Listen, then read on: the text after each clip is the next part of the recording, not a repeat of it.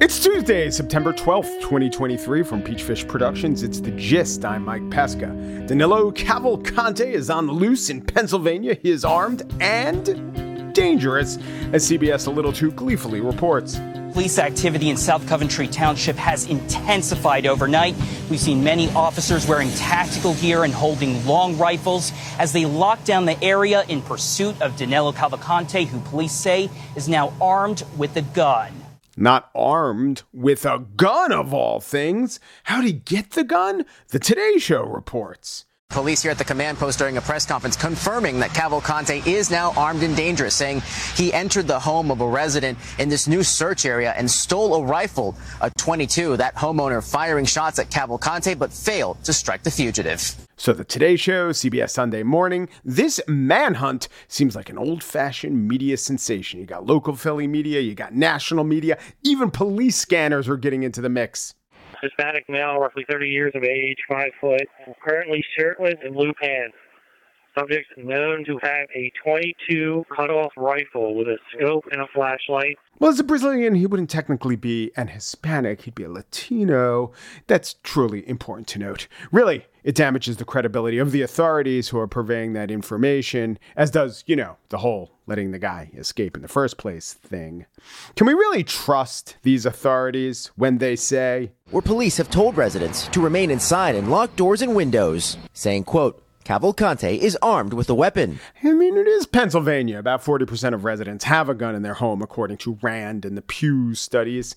I remember it was 2015 when Richard Matt and David Sweat escaped from the Clinton Correctional Facility in Dannemora, New York. It was made into the Ben Stiller directed Showtime series Sweat Matt. No, it was called Escape from Dannemora, better title.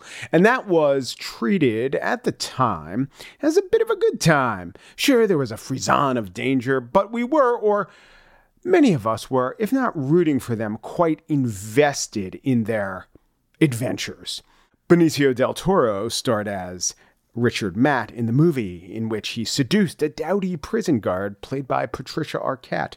He had enough big dick energy to bust out of a prison. That is something. But this current guy, this Danilo Cavalcante guy, he's just a menace.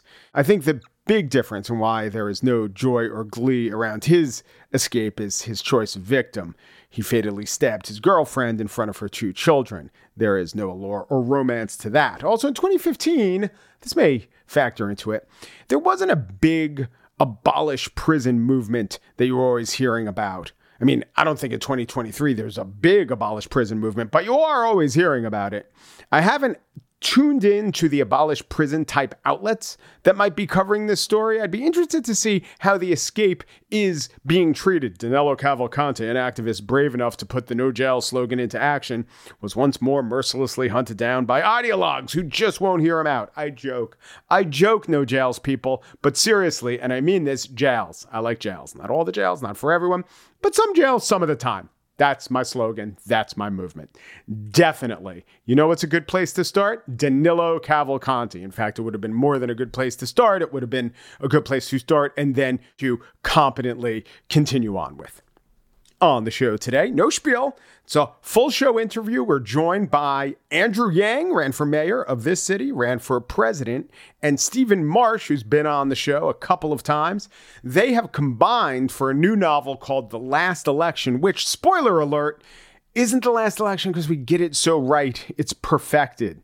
This is a work of fiction. It touches on many themes about journalism, politics that we experience in our daily lives, and the two guests engage with me in some high quality doomsday talk. I try to talk them off the ledge. Their economic interests don't align with that. Andrew Yang and Stephen Marche up next.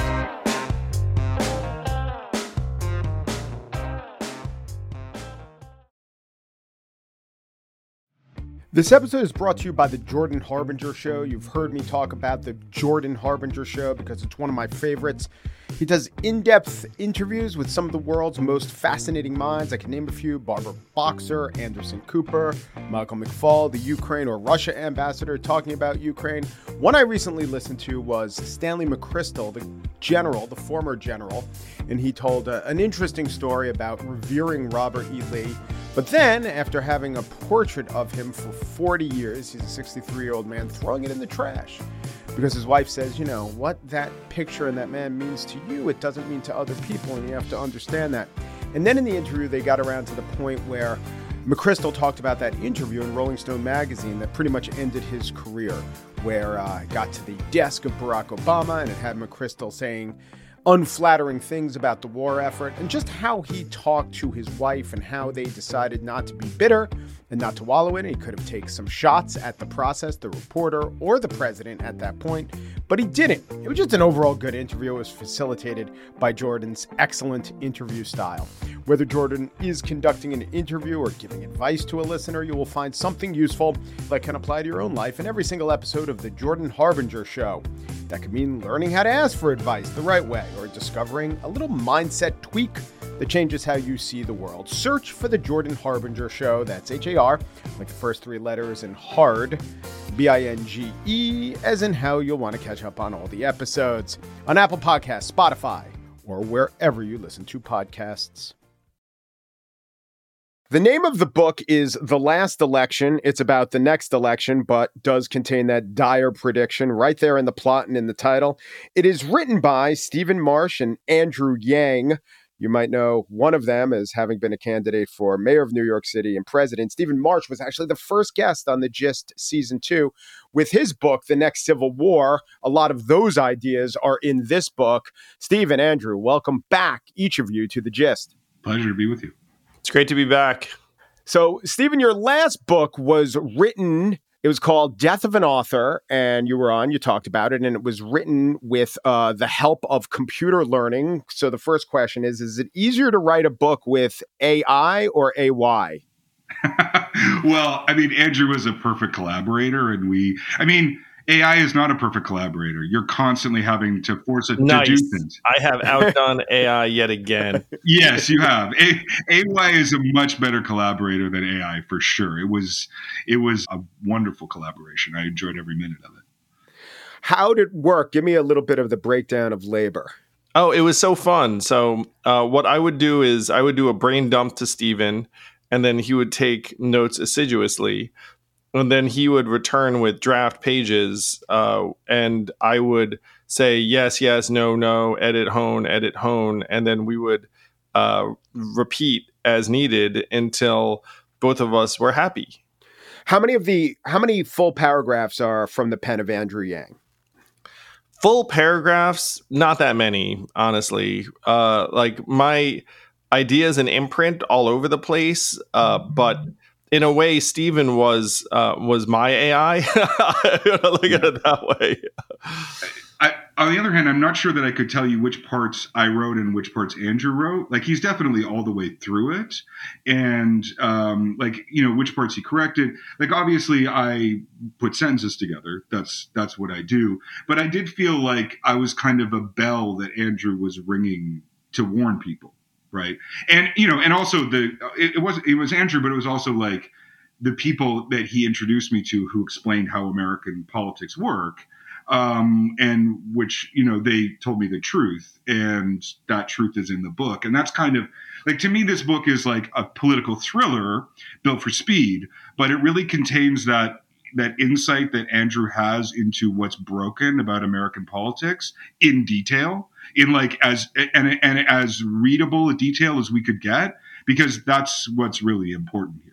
So listeners should know the main character, two main characters. One's a New York Times journalist who gets a tip about mm, the Joint Chiefs of Staff planning for a coup, essentially.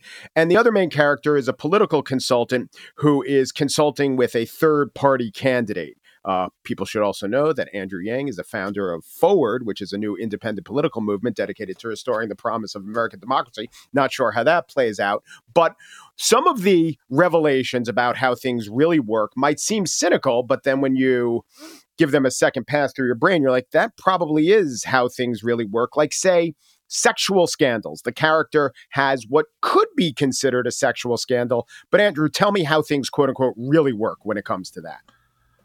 Yeah, so uh, you can think about John Kerry and swift boating. Uh, what works is when you turn someone's strength into a weakness. What doesn't work is when you confirm what people already think about someone. So if if I had, hey, Donald Trump was an asshole this one time, people would be like shrug um, because that's consistent. But if you say Ellen DeGeneres was an asshole this one time, then all of a sudden, or Lizzo, or, or whomever, or Lizzo fat shamed people. That's exactly 180 from what we thought. Yeah.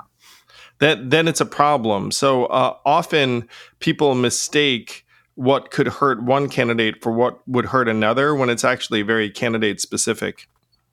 But do you really think some of the uh, the main character in the book went to sex parties in Detroit? But uh, do you really think that a candidate could skate through that in America as you know still puritanical as America is in 2023? Uh, I think if their vibe was of a swinger who was breaking the rules, uh, yeah, especially if they were running in this third lane of independent politics, um, because you would forego some of the more traditionally conservative voters. Mm-hmm. Was this a this made sense to you, Stephen, or was a revelation? It makes perfect or, sense yeah. to me. Yeah. I mean, once it's explained to you, it's like, right, of course that's how it works, right? Like, like, like it's like, yeah, that's, and you know, the the fact that it gets, it's not just Andrew telling me this. It's like his stuff, Zach, like his like, and all these guys who are telling me exactly the same thing. And it's like after a while, you're like, oh yeah, this is how it works. Like, and of course, Donald Trump is the ultimate example of that, right? It's like it, you know, what would have sunk any other candidate just didn't make any difference because it doesn't work exactly the way that Andrew just explained it. Yeah. So then there's the element of how the media works. Now you both have insight, but from different directions. Stephen, you've been in the media and in um, news for decades, and Andrew, you have been the subject of news. So who informed the other one about truths and realities of the media? Uh, well, the media is a big subject of my last book, Forward. Um, and I was on air. Uh, I've been, I mean, so I've been a part of the media too. Uh, I was a contributor for CNN for uh, a little while and have now made probably dozens or hundreds of appearances. So I've been both the subject and uh, on the uh, on the commentator side. Um, and our media now um, does have something of an asymmetrical relationship with different types of Americans. Uh, 69% of Democrats have a high trust in the media, including you, Mike. Everyone loves you and trusts you. Uh, if you go to the Republican side of the aisle, it's 15%. It's one reason why someone like Donald Trump or Ron DeSantis can run against the news media and just lambaste everyone as fake news and in the tank and, and whatsoever. And then their voters are like, yeah, yeah.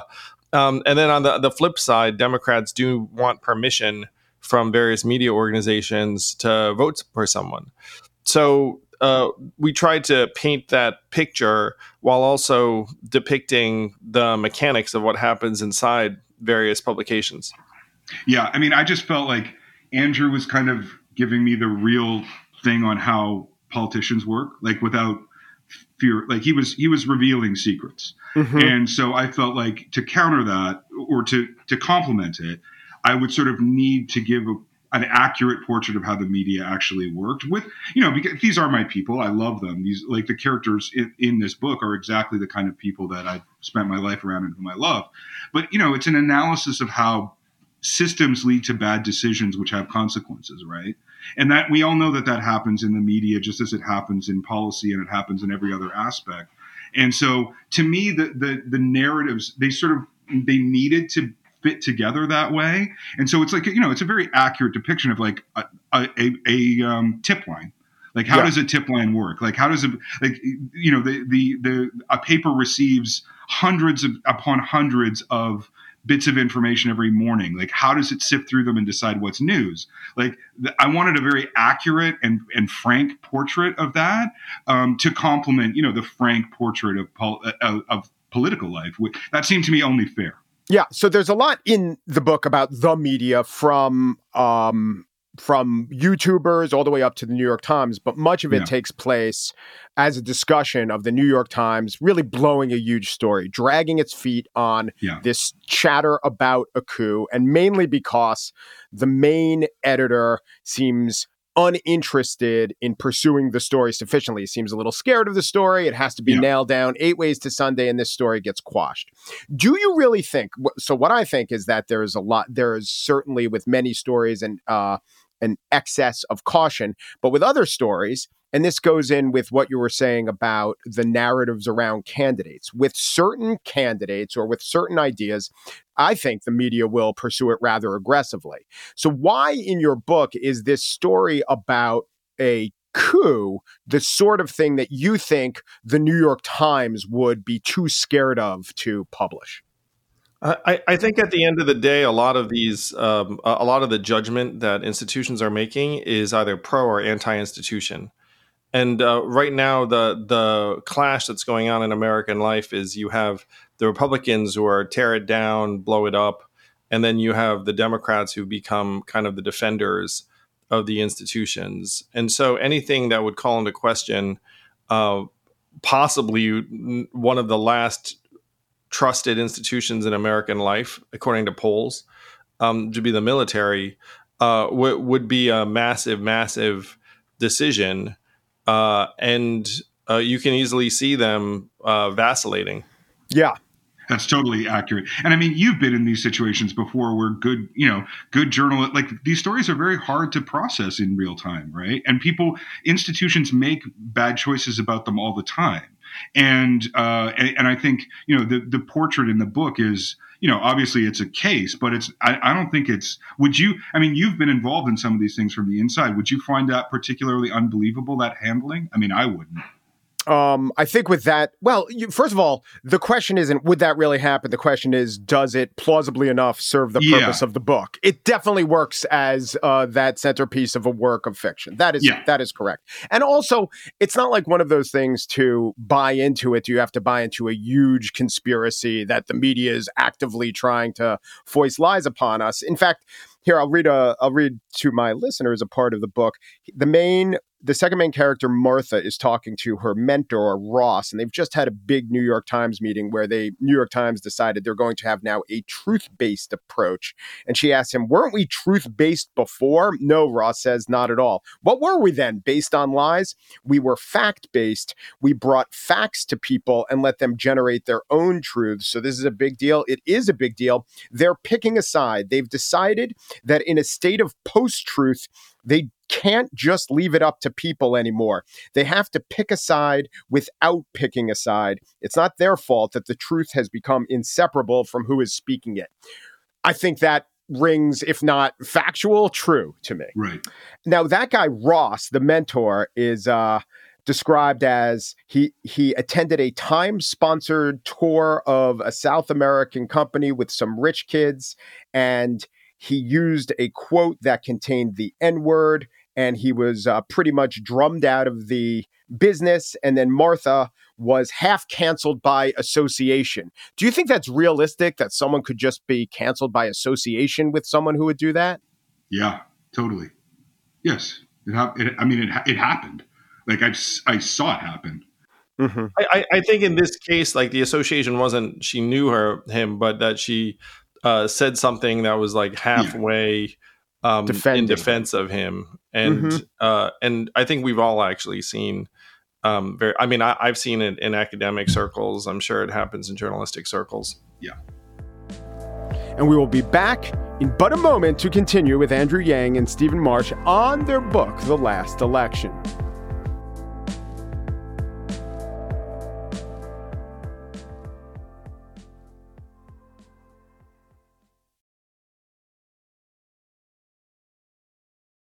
So we're back with Stephen Marche and Andrew Yang talking about their book, The Last Election. Stephen's been on the show to talk specifically about the next civil war, which you see how it dovetails with the last election. He believes and is very worried about an outbreak of political violence in the United States.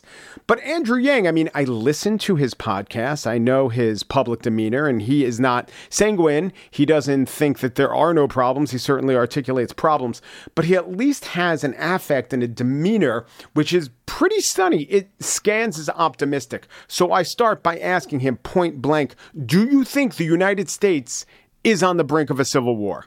Uh, I think that it is a matter of time before many of the scenes depicted in this novel come to pass. And if you think about it, um, there have been any number of unthinkable scenes in American life over the last several years, things that would have been unthinkable in that way back year of 2019 now happen on the regular. Uh, all you have to do is click open your phone or take a look. And so we've acclimated to our new reality. And unfortunately, our reality is going to continue to degrade in various ways. Now, the time frame unclear. I mean, like did we in my mind did we compress a time frame for the purpose of this novel? Yes.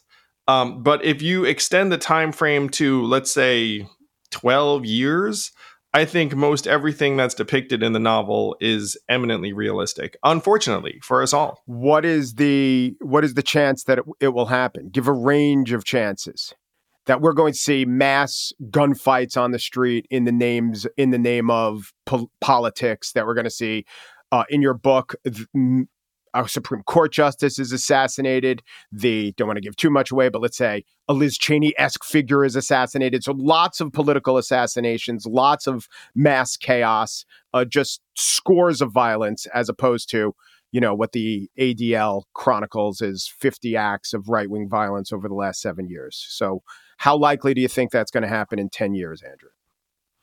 Uh, so there was literally a like a, something of a foiled assassination attempt on a Supreme Court justice because the assassin called himself in. Mm-hmm. Uh, if you imagine a 2024 scenario, let's call it Donald Trump uh, loses but says he won. Uh, do we really think his supporters would be like, oh, well, we lost another one? I mean, at this point, his freedom could be reliant upon making the case that he won. Uh, and so the odds of there being violence in various state capitals around the country seems to me to be very high in the distant year of 2024. so, so if, if you ask me, hey, like what do, what do I think the odds of this happening over the next 12 years or versions of it? I, I think uh, it's like very much in the mid mid uh, you know 50% range. Some of it's already happened.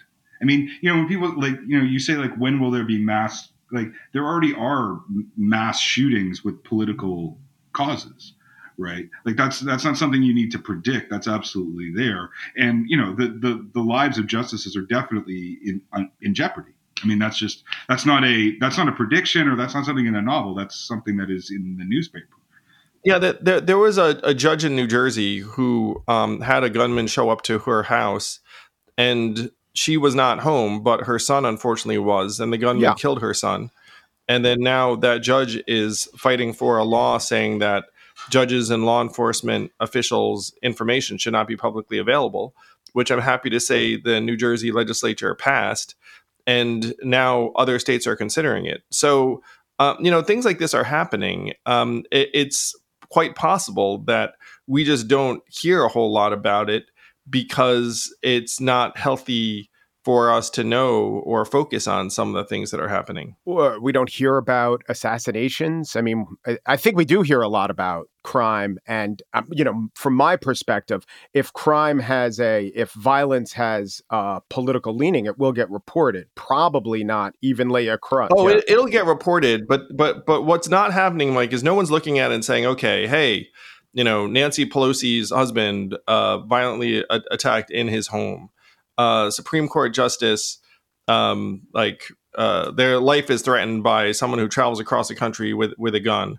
And then you know what doesn't happen? We don't look at this and say, okay, it's only a matter of time before some of these attacks are lethal and successful. So what is required is a wholesale institutional like shift in American life where we're going to try and figure out why there's a mental health epidemic, why there's a, a an opiate ep- epidemic, and get into brass tacks. You know what happens in real life, Mike? The public's attention turns to something else 24 hours later. There's a new disaster. There's a wildfire. There's a this. Yeah. There's a that. And so there's like a drumbeat that just keeps on building, and we're just lurching into it like um, like we're expecting it to turn itself around. And this is one of the reasons why I am frustrated with the media is that look, there are folks like Stephen uh, or, or, Peter Turchin or other people who are making a case being like, hey guys, we're in a descent. We're in a descent. Like the roller coaster is heading down. What are we actually Yeah. going to do about it? And in some ways, I don't blame the media because the media is now under their own crazy economic pressures. They've shed 30,000 journalist jobs. Journalists are running scared for their jobs. We've decimated over 2,000 local papers. Most communities have no idea what's going on in their midst. So we're in this era of institutional decline. And we have to figure out what the heck we're going to do about it in real life instead of just acclimate ourselves to a reality that's going to degrade and degrade and degrade. Yeah, my analysis is that we are a country of great violence and great gun violence, and political violence remains a extremely small part of that. I'm not I'm not blasé. I'm not sanguine. Uh, we definitely have to keep an eye on it, but I see as much evidence of exaggerating the threat of a civil war as I do downplaying actual acts of political violence. I mean. There was a guy who tried to shoot up FBI headquarters in Cincinnati, was entirely unsuccessful at it, and got killed by the FBI. And this was portrayed as, oh, another example of political violence. To me, it's an example of insanity, and the only one who actually got killed was the gunman. And there are hundreds of examples like that. Uh, no, no, Mike, that that is a perfect example, Mike. A perfect example. So let's take the Unabomber. Clearly mm-hmm. insane. Um, you know, sends people bombs and, and they die. But I'm going to say to the to you know like to the person who's the victim of violence, there's a very very thin distinction between hey the assailant was insane and the hey the assailant was yeah, political. but to the, I the mean, like, hundreds you're, of you're going to, thousands you're of- going to have these two things overlap completely. Where there are there are a lot of crazy people in America who are going down internet rabbit holes, who are imbibing these conspiracy theories, and they're going to come back and then do something terrible and regrettable. And then you can write them off as being like, "That's not political. That's insane." Or you could say that politics and insanity are merging before our eyes. well, politics is becoming so dominant in America that unwell people uh, affix to it because it's just so much in the ether. So there was a time when, I don't know, my brain is controlled by gamma rays, used to be the explanation. Now it's my brain is controlled by what I've been seeing on 24 hour uh, news networks and the internet. I think it's bad. I think that our gigantic problem is that gun violence is uniquely bad for us as a first world country. And then a small subset of that, but growing, is this political violence. I do worry about it, but I worry about it all. But Mike, I mean, don't you worry about the fact like the shocking number to me is that one third of Americans of both parties think that political violence is acceptable if their side loses and that it might come to that. And that number keeps growing. Like, you know, I think there was something that really happened in 2008 where like the crazies used to be on the outside. They've moved in. Like they're they're you know, Andrew's right. Like they like this is not a you know moonbeams are coming into their brains kind of group anymore. This is a sizable group of people who are tolerant of violence. Yeah. So I interviewed Brendan Nyhan. He was actually the second interview on season two of The Gist. And we looked at that statistic about political violence, and it was, I think, widely misreported and misstated. And if you really push on it, most people are unbelievably appalled. I'd also uh, recommend you read Adrienne LaFrance, wrote a very good piece, cover story in The Atlantic. And it was maybe more on your side than mine, but she put it in the context of how much political violence has there always been in the United States. And, you know, compared to decades when we were even alive, there's less political violence. Oh, oh no, and, and that would be a fine comparison, Mike. Comparing us to us in another era. So you could look at it and be like, you know, like a Liz Cheney type being assassinated, like crazy. But then you rewind. I mean, who's running for president right now? RFK Jr., whose dad was assassinated right after his uncle, right after Martin Luther King. There's like a whole series. Now, so uh, you can regard that as an unusually tumultuous time in American history. And then you could say, you know what? We're probably going back to a version of that. So what I, Andrew Square for me, I, it can be done. The inherent optimism in the name and message of the Forward Party, and not just the party and the branding. I think that people think of you as having solutions and an optimistic message, but everything that we've been talking about and reading in the book is it. Uh, you could be optimistic, but for is that is there more of an asterisk there than the simple FWD logo on your shirt is saying? I'm so glad you're asking this, Mike, because when I was running for president in Iowa and New Hampshire, you know what I was talking about? Yes. AI and automation. uh, not in an uplifting way. I, mean, I would say, look, look, look, guys, this stuff's happening, and it's coming for your retail jobs and uh, eventually truck driving jobs or, or what have you.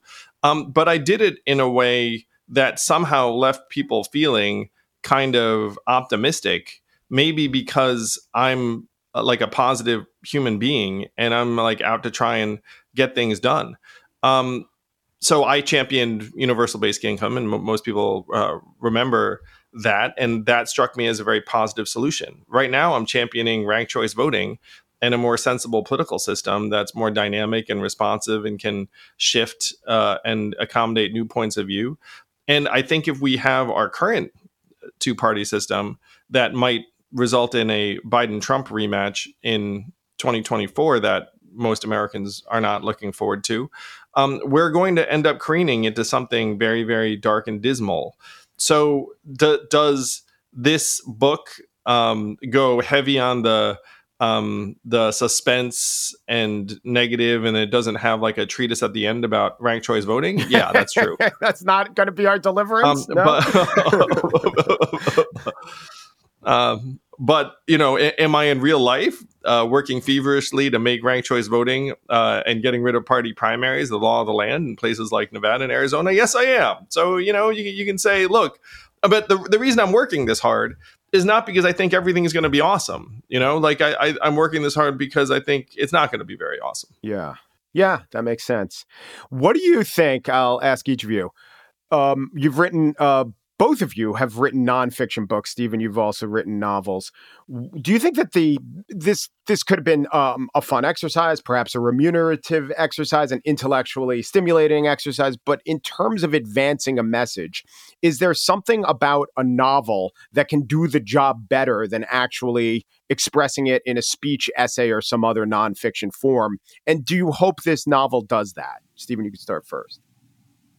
Well, I think the advantage of a novel is that you see how human beings are are doing things, right? Like it, it's it takes the human point of view, whereas American politics, of course, is in this dehumanization spiral where we just see them, we just see politicians and the press as like, at best, functionaries that we despise, right? And so I think what I what we also wanted to capture, and what I mean, I think was very courageous of Andrew really to try and capture, is that in this system, the best people, the heroes, still have to do things that lead to bad outcomes, right? And their choices are between good, are, are not between good and bad, but between really bad choices and worse choices. And that's how they, and that is sort of that the novel allows a particular portrait of the system with that in it, with that human element in it.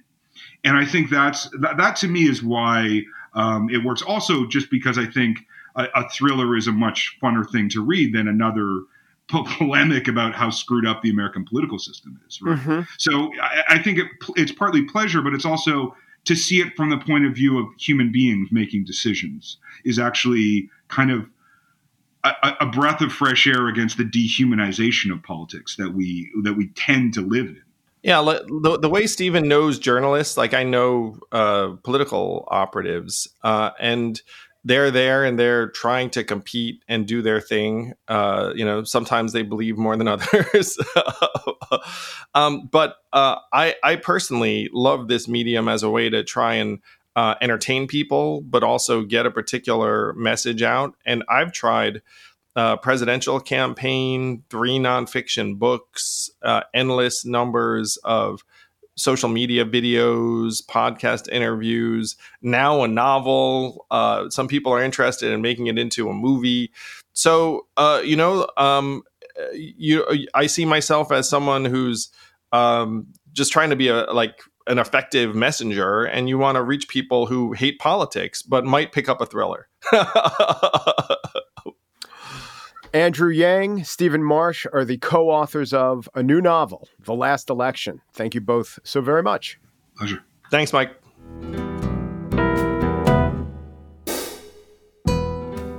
That's it for today's show. The Gist is produced by Corey Wara. The senior producer is Joel Patterson. Michelle Pesca is CLO of Peachfish Productions. The Gist is presented in collaboration with Libsyn's AdvertiseCast. For advertising inquiries, go to advertisecast.com slash the gist. Umpru, Gpru, Dupru, and thanks for listening.